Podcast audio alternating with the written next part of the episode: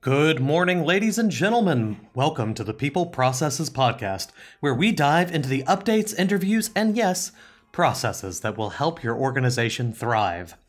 My name is Rami Alijil, and my goal is to help HR managers and business owners create an environment where their people are their organization's competitive advantage. Today we'll be looking at some interesting economic changes going on in the, in the economy. Inflation up, unemployment down, wages are stable. Good information to have if you're evaluating pay raises. Oh, and don't forget, we're available on iTunes, Stitcher Radio, TuneIn, and Google Play.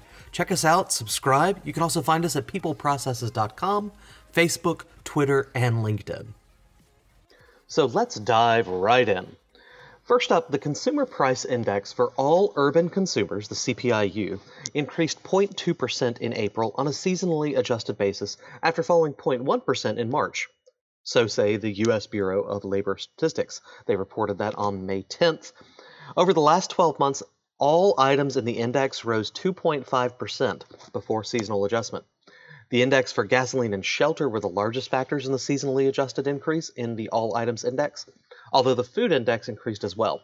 The gasoline index increased 3%, more than offsetting declines in other energy component indexes, and led to a 1.4% rise in the energy index in total.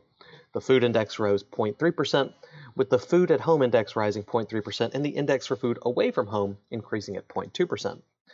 The index for all items less food and energy rose only 0.1% in April. The shelter index rose 0.3%, while other indexes are mixed. The indexes for household furnishings and operations, personal care, tobacco, medical care, and apparel all increased in April, while those for used cars and trucks, new vehicles, recreation, and airline fares all declined. The All Items Index rose 2.5% for the 12 months ending in April. That figure has really been trending upward since it was only 1.6% for the period ending June 2017. So the 20, 2016 2017, it's only 1.6. Now it's 2.5. The index for all items less food and energy rose 2.1% for the 12 months ending in April. The food index increased 1.4%, and the energy index went up 7.9%. So, what does all that mean if you're not an economist? The long and short is that the average cost of prices in those buckets, we call them indexes, like food, energy, um, housing, or shelter is what we call that, uh, or all items, has gone up about 2.5% over last year.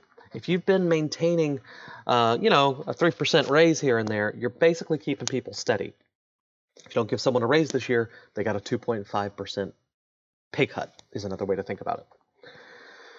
On that, real average hourly earnings for all employees were unchanged from March to April, seasonally adjusted, so say the U.S. Bureau of Statistics.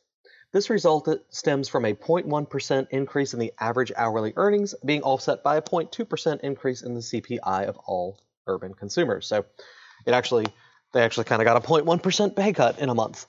Real average weekly earnings decreased 0.1% over the month due to no change in both real average earnings and the average work week. Real average hourly earnings increased 0.2% seasonally adjusted from April 2017 to April 2018.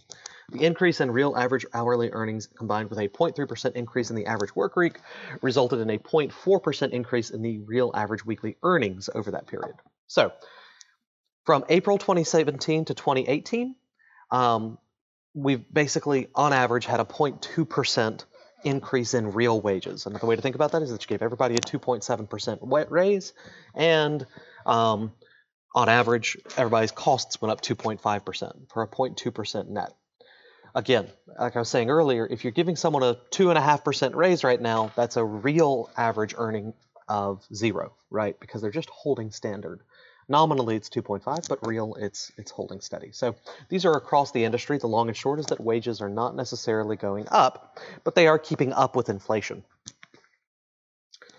Finally, uh, some a bit about unemployment. It edged down to 3.9% in April. Total non-farm payroll employment increased by 164,000 in April, and the unemployment rate edged down to 3.9%. The U.S. Bureau of Labor Statistics reported. This follows six months at 4.1%.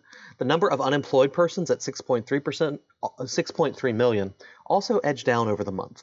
Another major among the major worker groups, the unemployment rate for adult women decreased to 3.5% in April. The jobless rate for adult men is 3.7%, teenagers 12.9%, whites of all age 3.6%, blacks 6.6%, Asians 2.8%, and Hispanics 4.8% showed little or no change over the month. It's held pretty steady. The job gains occurred primarily in professional and business services, about 54,000 new jobs there, manufacturing, 24,000 jobs, healthcare, 24,000 jobs, and mining at 8,000 jobs. Employment changed little over the month in other major industries, including construction, wholesale trade, retail trade, transportation, warehousing, information, financial activities, leisure, hospitality, and government. Been holding steady over there. So, we're getting down to pretty much full employment. 3.9% is a very tight labor market. As you know, that means that you're competing more and more for talent. It's kind of a, uh, a buyer's market on the on their side. They, they're looking, they can, uh, applicants probably have many job offers to consider at this point. So continue to work on your uh, benefits and compensation package. Make sure it's com- competitive and your workplace culture. Um, it's a big deal when people are looking to uh, look around. Long and short, things are holding pretty steady. Uh, inflation, for the first time, we've had a 2.5% kind of above target inflation. Anything around 2 is what the uh, Federal Reserve is targeting. So 2.5% is raising some eyebrows. Um, so we're just trying to keep an eye on that. In the meantime, again, if you're evaluating raises, keep in mind that 2.5% of any raise you give is pretty much going to just be bulk standard, right? 2.5% keeps them in the same spot as they were last year. Ladies and gentlemen, that's it for the day. Thank you for tuning in. I hope this was helpful to you. Go out there, have a great day. My name is Rami Alijil, and thank you for listening.